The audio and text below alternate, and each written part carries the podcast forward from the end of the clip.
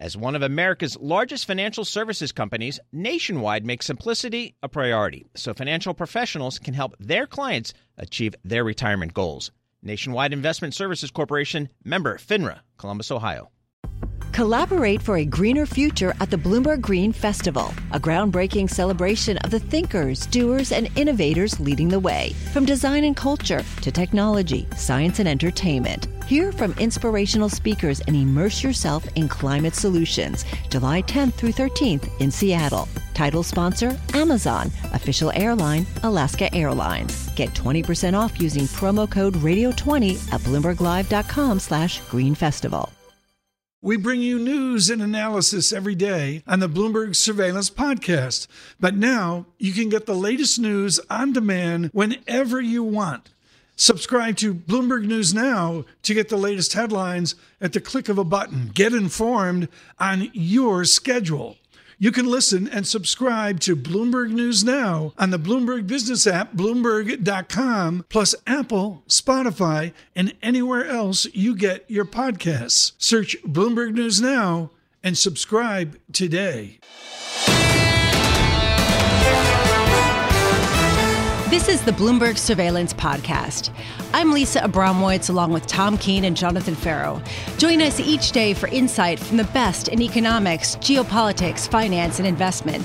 Subscribe to Bloomberg Surveillance on demand on Apple, Spotify, and anywhere you get your podcasts. And always on Bloomberg dot com, the Bloomberg Terminal, and the Bloomberg Business App.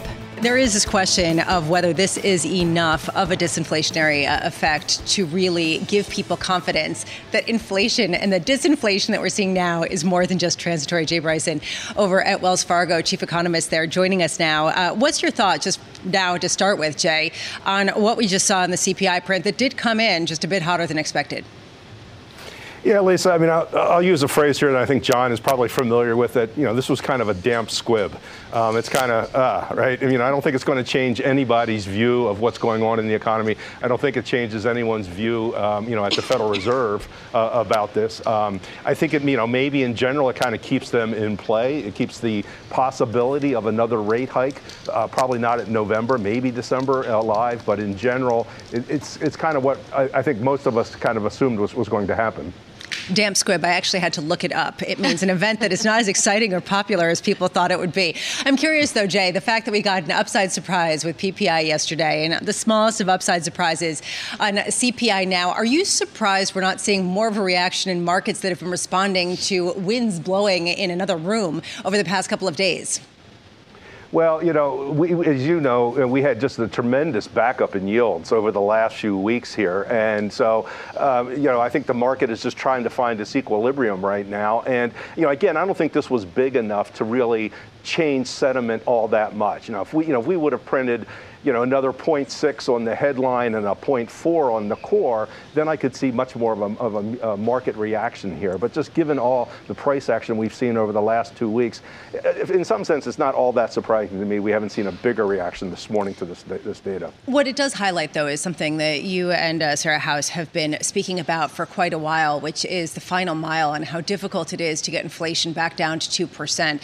How much does this edify just how difficult that battle is, given the fact that we're seeing signs that goods inflation is starting to reignite? Yeah. So, I mean, you know, for us, it, you know, boils down to services, right? Services represent more than sixty percent of the overall C P I. I mean, I don't know what, the, you know, the, the so-called super core was. This is services X housing. Uh, but that's been running, you know, we, we've been getting zero point four sort of numbers on that. And so that last mile to get us back down to two percent on a sustained basis, uh, you know, that, that's that's tough. And that's why the Fed is probably going to re- remain restrictive, you know, for quite some time to make sure that that does come down. And so what you have to do is you have to have, and they, they said this in the minutes, uh, the F O M C minutes the other day, you have to have sub-trend growth for a while to, uh, to to bring that down to two percent. And I'm, I'm afraid that's what we're going to be looking at over the next few quarters, is kind of sub-trend economic growth. The report also talks about the increase in the gasoline index as a major contributor to the rise. How difficult does the current geopolitical environment make the fact that uh, this gasoline index potentially has potential to continue to rise, to make this two percent even that much harder? Yeah, I mean, it's interesting. And if you look at, you know, if you look what's happened since, uh, let's call it late September or so, gasoline prices have actually come down pretty significantly, like, on the, you know, fifteen, twenty cents a gallon or something like that. You know, what's going on right now in the Middle East will probably stop that uh, that um, that decline right there. And if, if things obviously heat up over in the Middle East and you start talking about, you know, potentially Iran going offline in terms of, uh, you know, pumping three million or so barrels a day, then that's obviously going to put upward pressure on, on oil prices, and that would arrest that downward um, trend that we've seen, at least in the last two weeks, in terms of gasoline prices. Do you start to consider that and put that into how you're thinking about the next year or so? So I, I guess what I would, the way I would characterize that to our inflation forecast is it's an upside risk. I mean, at this point, just given how fluid that situation in the Middle East is, I don't know if we would necessarily try to factor that in right now. And so, you know, we would come up with some sort of point estimate in terms of our, our view in terms of inflation over the coming, uh, you know, year or so.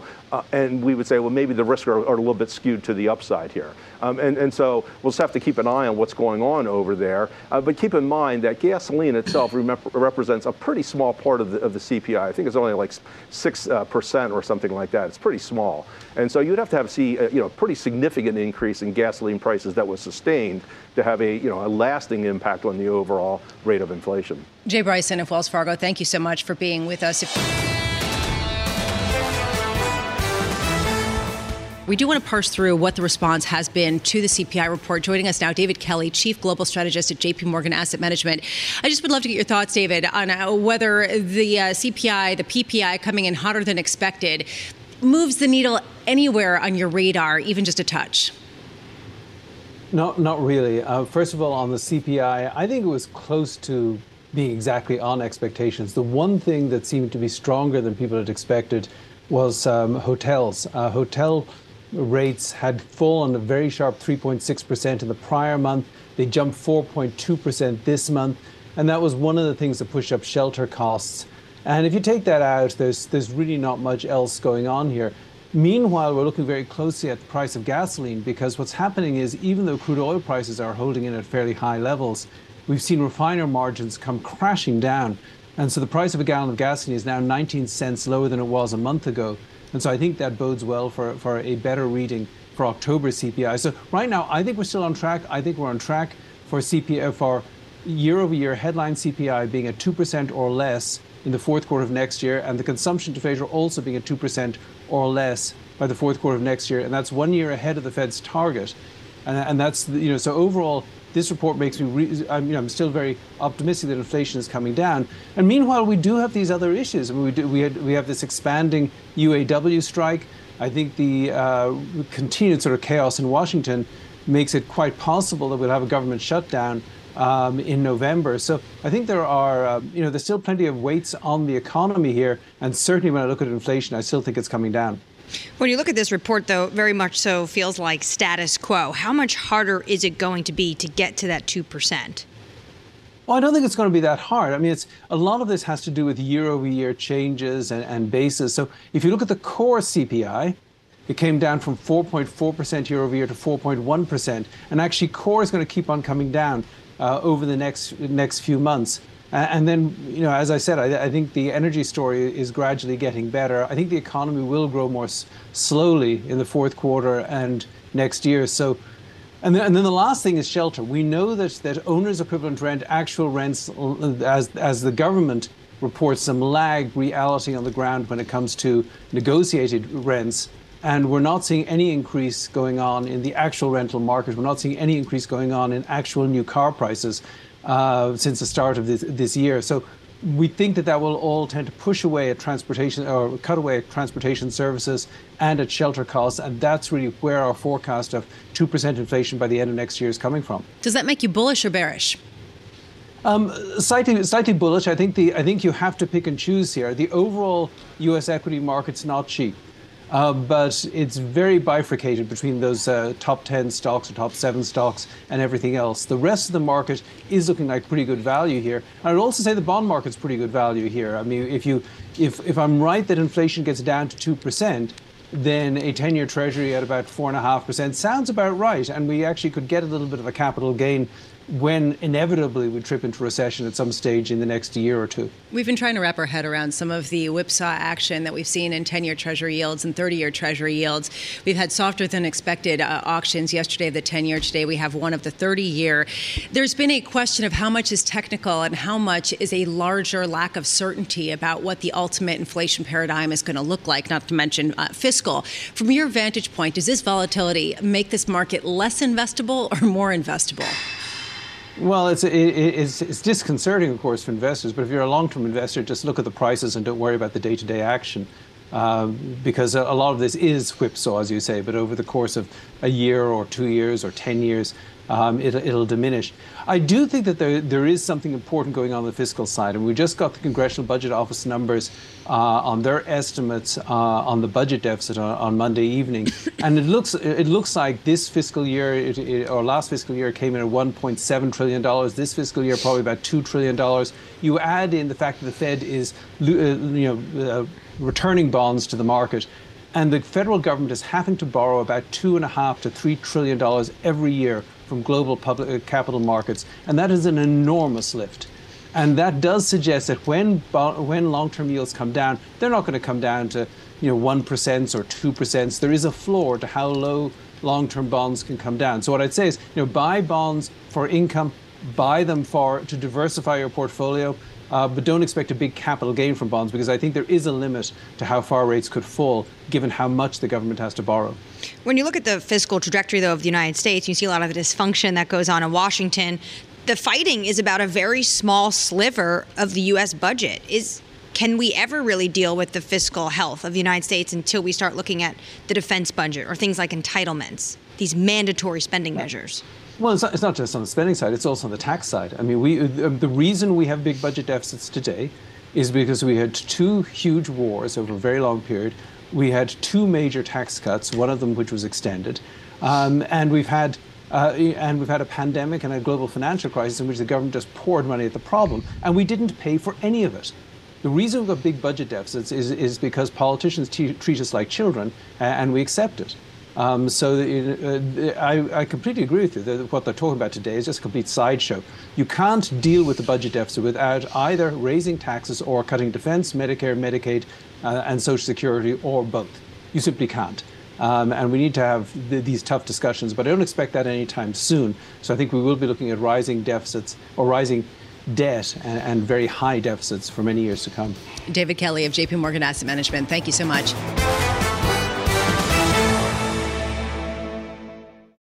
Nobody ever says, make it complicated. That is why Nationwide makes simplicity a priority by providing financial professionals with straightforward, client-ready resources. From clear strategies to help clients meet retirement savings and income needs, to ways to cover rising healthcare costs and more, Nationwide simplifies planning so more time can be spent helping clients. Nationwide is on your side. Nationwide Investment Services Corporation, member FINRA, Columbus, Ohio. The countdown has begun. From May fourteenth to sixteenth, a thousand global leaders will gather in Doha for the Qatar Economic Forum, powered by Bloomberg. Join heads of state, influential ministers, and leading C E Os to make new connections, gain unique insights, and uncover valuable opportunities in one of the world's most rapidly rising regions. Request your invite for this exclusive event at Qatar Economic Forum dot com.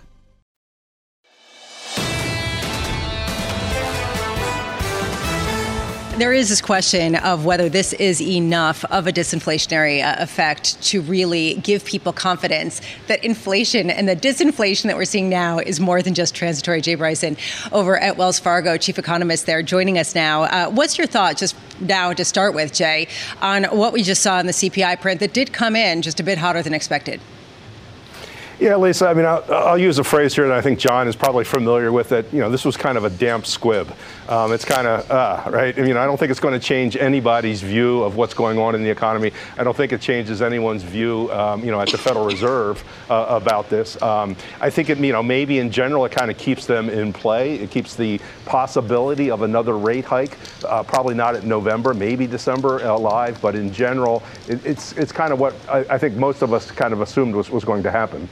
Damp squib, I actually had to look it up. It means an event that is not as exciting or popular as people thought it would be. I'm curious, though, Jay, the fact that we got an upside surprise with P P I yesterday, and the smallest of upside surprises on C P I now, are you surprised we're not seeing more of a reaction in markets that have been responding to winds blowing in another room over the past couple of days? Well, you know, we, as you know, we had just a tremendous backup in yields over the last few weeks here. And so, um, you know, I think the market is just trying to find its equilibrium right now. And, you know, again, I don't think this was big enough to really change sentiment all that much. You know, if we, you know, if we would have printed, you know, another zero point six on the headline and a zero point four on the core, then I could see much more of a, of a, a market reaction here. But just given all the price action we've seen over the last two weeks, in some sense, it's not all that surprising to me. We haven't seen a bigger reaction this morning to this, this data. What it does highlight, though, is something that you and uh, Sarah House have been speaking about for quite a while, which is the final mile and how difficult it is to get inflation back down to two percent. How much does this edify just how difficult that battle is, given the fact that we're seeing signs that goods inflation is starting to reignite? Yeah. So, I mean, you know, for us, it, you know, boils down to services, right? Services represent more than sixty percent of the overall C P I. I mean, I don't know what, the, you know, the, the so-called super core was. This is services X housing. Uh, but that's been running, you know, we've been getting zero point four sort of numbers on that. And so that last mile to get us back down to two percent on a sustained basis, uh, you know, that, that's, that's tough. And that's why the Fed is probably going to re- remain restrictive, you know, for quite some time to make sure that that does come down. And so what you have to do is you have to have, and they, they said this in the minutes, uh, the F O M C minutes the other day, you have to have sub-trend growth for a while to, uh, to, to bring that down to two percent. And I'm, I'm afraid that's what we're going to be looking at over the next few quarters is kind of sub-trend economic growth. The report also talks about the increase in the gasoline index as a major contributor to the rise. How difficult does the current geopolitical environment make the fact that uh, this gasoline index potentially has potential to continue to rise, to make this two percent even that much harder? Yeah, I mean, it's interesting. And if you look at, you know, if you look what's happened since, uh, let's call it late September or so, gasoline prices have actually come down pretty significantly, like on the, you know, fifteen, twenty cents a gallon or something like that. You know, what's going on right now in the Middle East will probably stop that uh, that um, that decline right there. And if, if things obviously heat up over in the Middle East and you start talking about, you know, potentially Iran going offline in terms of, uh, you know, pumping three million or so barrels a day, then that's obviously going to put upward pressure On, on oil prices, and that would arrest that downward um, trend that we've seen, at least in the last two weeks, in terms of gasoline prices. Do you start to consider that and put that into how you're thinking about the next year or so? So I, I guess what I would, the way I would characterize that to our inflation forecast is it's an upside risk. I mean, at this point, just given how fluid that situation in the Middle East is, I don't know if we would necessarily try to factor that in right now. And so, you know, we would come up with some sort of point estimate in terms of our, our view in terms of inflation over the coming, uh, you know, year or so. Uh, and we would say, well, maybe the risks are, are a little bit skewed to the upside here. Um, and, and so we'll just have to keep an eye on what's going on over there. Uh, but keep in mind that gasoline itself remember, represents a pretty small part of the, of the C P I. I think it's only like six percent uh, percent or something like that. It's pretty small. And so you'd have to have see a, you know, pretty significant increase in gasoline prices that was sustained to have a, you know, a lasting impact on the overall rate of inflation. Jay Bryson of Wells Fargo, thank you so much for being with us. With us around the table, I'm pleased to say, Michael Shaoul, C E O of Marketfield Asset Management. Morning, Michael. Morning. I want to go back to this Jim Bianco question I asked in the last hour. I think it's worth asking of you because I know mm-hmm. your answer to it, so we can have a broader conversation oh, about I'm glad it. Glad someone knows the answer. The disinflation we've seen over the last few months, is that yes. transitory? I think so, yes. Why? Well, because I, I think you had this big shock in COVID of excess demand and constricted constricted supply, and that created a lot of a lot of it took a long time, but it was transitory inflation, and now you have a sort of transitory deflation. And what you see is that end demand is still there for physical goods. Uh, and you've seen P P I start to spin around back into positive territory, and I, I think C P I will follow course. Now, I would stress it's not going to be a wave anything like as powerful as what we saw in, in twenty-one, twenty-two, but I think it is going to stop C P I getting back into the twos and staying there. C P I is going to be sticky. Is it a mistake to sound like you might be done then at the Federal Reserve? Um, well, I mean, my view, I said it last time I was on, it's really about the long end of the curve, not the short end of the curve now. The Fed has sort of boxed itself into a corner. I don't really care if it stops at five fifty or five seventy-five, because if you look at the range of, of long-term yields, I mean, the ten-year was at three fifty in May and was knocking on five percent a couple of weeks ago. And, you know, I think that that's really the question. I think the Fed has done what it's going to do in this monetary cycle. I think it's going to step away. Um, I'm of the view that at some point in time, we're not there yet, that you're going to see some form of yield curve control brought in to stabilize the bond market. Um, but that's, you know, that's not this week. That's not this Wait, month. Hold on a second. Yield curve control in the United States. Yeah. Does that I, mean that essentially they're going to hold rates high, but that they're going to accelerate quantitative easing, like they're going to accelerate well, purchases I, I think, in the long I end? I think at the end of the day, financial stability is the unspoken mandate of the Federal Reserve. They talk a lot about unemployment and inflation, but when when things really come to a head, financial stability is is is number one. And we, we saw a taste of it exactly this time last year in the U K when the gilts market briefly briefly dislocated. You know, I, I'm of the view that the Fed Um, doesn't really have things under control. It's certainly not in control of the fiscal policy of this country. The fiscal policy of this country is is reckless in the extreme. Um, and, uh, you know, I think at some point in the foreseeable future, you're going to have disorder at the long end of the curve. And I think that's going to be important enough that it, it becomes something the Federal Reserve get, get, gets involved in. So is that kind of what equity buyers are banking on? That essentially when they say, when they come out and they say stocks can handle bonds where they are, yields where they are, are they basically saying because if they get out of control, the Fed's going to step in regardless of what's going on with inflation? No, I, I think they're just not thinking about it. I, I think I mean, I think that, that people spend an awful lot of time worrying about monetary policy over the short term. And, and the, the Fed feeds into this. They're constantly out there talking and, and like sort of hinting, maybe we'll do this, maybe, maybe, may, maybe we'll do that. And, and the sort of general sense the Federal Reserve wants to get out there is that it is somehow in control of things that it's palpably not in control of. I mean, I'd argue it's had no effect on inflation. It's it's totally lucky that inflation went away. It didn't go away because of what the Fed did. It went away in spite of what the Fed did. Supply side rebalancing? Is yes, that what, absolutely. what's happened? Absolutely. Yes. Do you think that won't be sufficient then to get inflation down anymore? Have we seen the bulk of that? Um, I think we've seen I think we've seen the bulk of it. Now, the long end of the curve may have its own form of discipline. You know, I've said I've said before that the, the the you know effectively nothing that happened from last October to last to, to this August really got transmitted to the long end of the curve. You know, that's no longer true. We, we've now transmitted another seventy-five to one hundred basis points of tightening to the long end of the curve. The question is is really what happens next. Typically, those sell-offs can become self-limiting because ultimately you start to worry about a slowdown and people yes, buy treasuries absolutely. again. What I hear from you is that you think the budget deficit is a financial stability risk that this I Fed's do. going to have to respond to. Now, if that's the case, let's run with that. Mm-hmm. Where does that leave the dollar? Um, the question is whether this is unique to the United States, or whether it's uh, or whether it's something of a global something of a global malaise. If it's if it's unique to the United States, the dollar gets significantly weaker. If there's a host of, of G seven countries which are running similar deficits and have forced down similar paths, then it's a hard asset story. If this is the case, then do you foresee a certain level, a certain trigger for the Fed to step in and be able to justify additional purchases at a time where inflation yeah. is still expected to be hot? I don't think it's a, there's a magical yield number. I don't think five percent or five twenty-five in the ten-year suddenly gets the Fed jumping up and down. It's more the orderly functioning of markets. You can have a very orderly market with a ten-year at five percent. You could have a very disorderly market at, with, with the ten-year at five percent. I mean, I think the quality of, of auctions, I think the amount of bids that they get, I think the aftermarket response post-auctions matters a great deal. Uh, you know, it wasn't that the yield in the U K was so high this time last year, but it was clearly a disorderly market. There was clearly massive forced selling at the, in the institutional community, and that's when a central bank wakes up extremely quickly. And fiscal policy risk was at the epicenter of that as well. Let's finish here. I can hear people screaming at home, listen to this. Do I buy stocks or sell them? What do I do oh, if all uh, this yeah, happens? I think in the short term, you know, for, I think there's an investable market rebound here. And and uh, I still think there's portions of the equity market that are that are doing okay.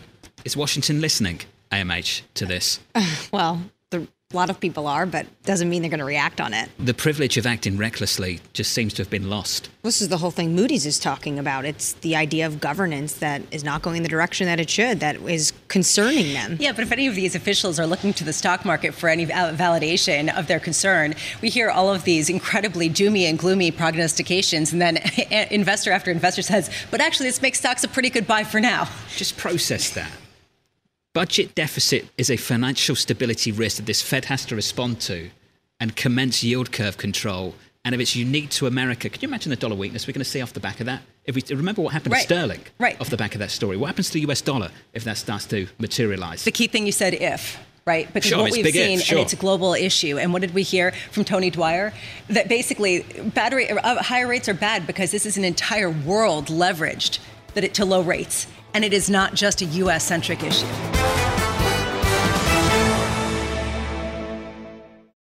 Nobody ever says, make it complicated.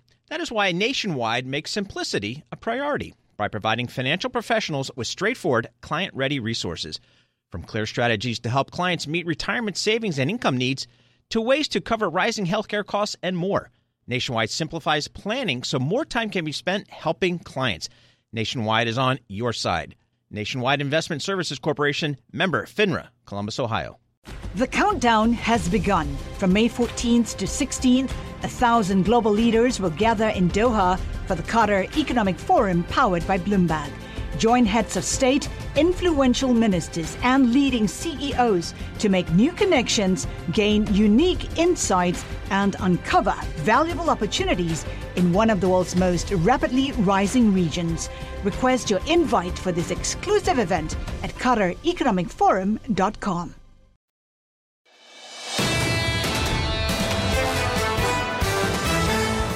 Joining us now is Sheila Kahyaoglu, the Senior Equity Research Analyst over at Jefferies. Sheila, let's start with this story. Just how disruptive is this for the airlines currently? It, it, it's disruptive, but it's manageable. What we've seen from Delta Airlines is they've cut their capacity to Israel through October, but I'm sure we'll see that change and schedules uh, be trimmed into the rest of Q four and potentially into January, depending on how long the conflict lasts. But it's manageable from a risk profile perspective that it's one point five percent of capacity for Delta, so not a needle mover, um, and that traffic might get rerouted to other European cities. So uh, obviously a very sad situation, what's going on there, and El Al is the carrier that is flying because they do have some I S R equipment on their aircraft. So Um, for Delta, it's a financially manageable situation. There is a question, though, uh, about larger risk aversion to travel. There have been other conferences that have been canceled or postponed in Qatar and other places uh, in response to potential violence and just disruption in the region. Is there a sense that this could make any kind of dent in uh, some of the revenues or just the appetite to travel at a time of uh, incredible unease? I think it might pull back international traffic a little bit, but we, you know, we seasonally expect that Q two and Q three are the biggest transatlantic, uh, Mideast travel season. So we'll see a pull back into that in Q four. Um, so the airlines already have that built into their capacity plans.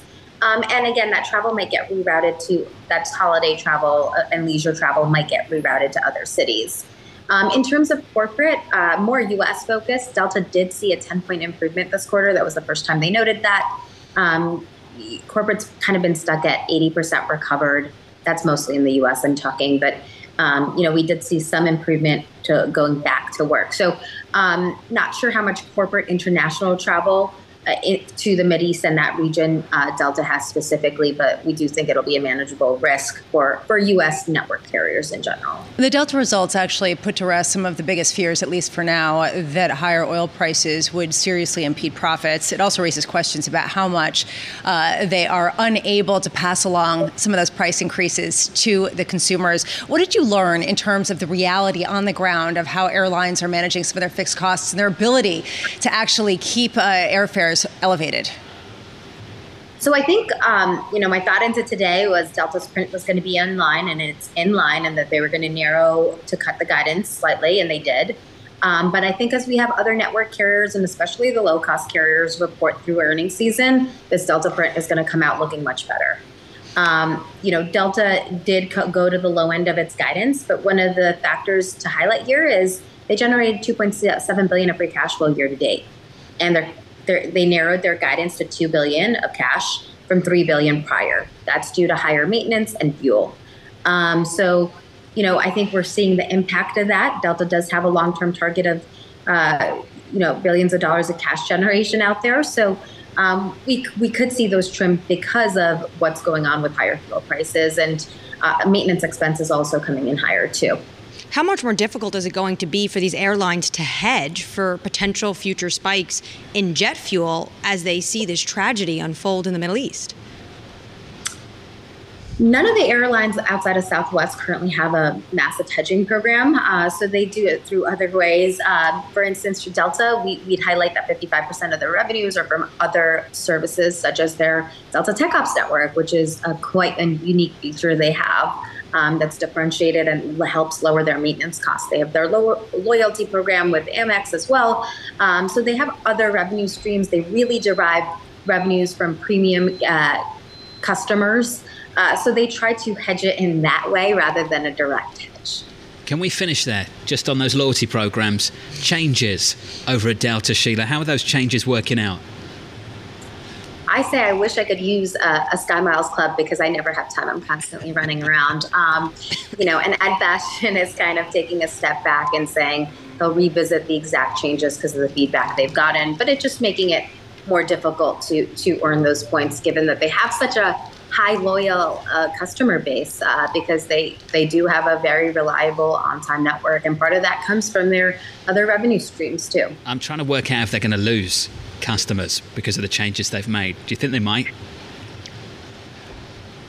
I don't think so, just because they'll they'll actually get me to where I need to go. So it's okay for me, but you know, and, and they have such a loyal customer base. I mean, that's what's resulting in the, these changes to begin with, is that they have too many loyal customers, so they're just making the tiers uh, slightly more difficult. So I don't, I don't think they'll lose customers. Perhaps you might, you know, swap a Delta and United, but you're not going to move to a different tier. My colleague Tom Keane would say right now we need the Bramo cam because Lisa has views on this, Sheila. Well, I just Big think, views. Hold on a second. First of all, this isn't people necessarily being loyal. It's people who get an American Express card. So if you get an American Express mm-hmm. card and then you get into the lounge, and then the people who actually are flying don't access it unless they spend about a million dollars in actual ticket costs, then you have to wonder, why should someone stick with one airline rather than go to any airline that offers them the best fare that gets them to where they need to go?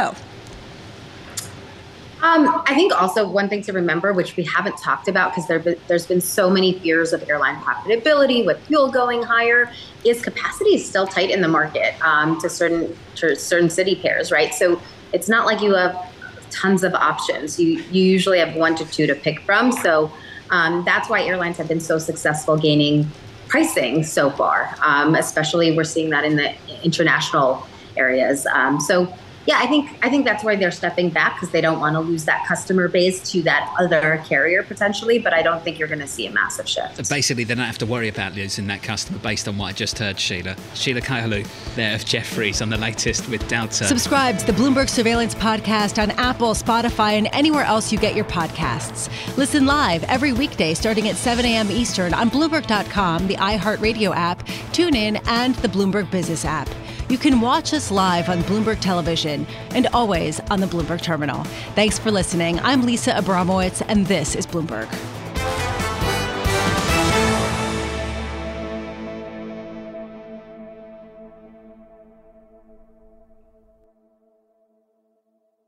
The countdown has begun. From May fourteenth to sixteenth, a thousand global leaders will gather in Doha for the Qatar Economic Forum, powered by Bloomberg.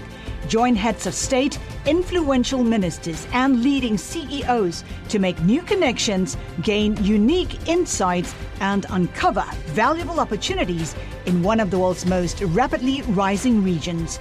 Request your invite for this exclusive event at Qatar Economic Forum dot com.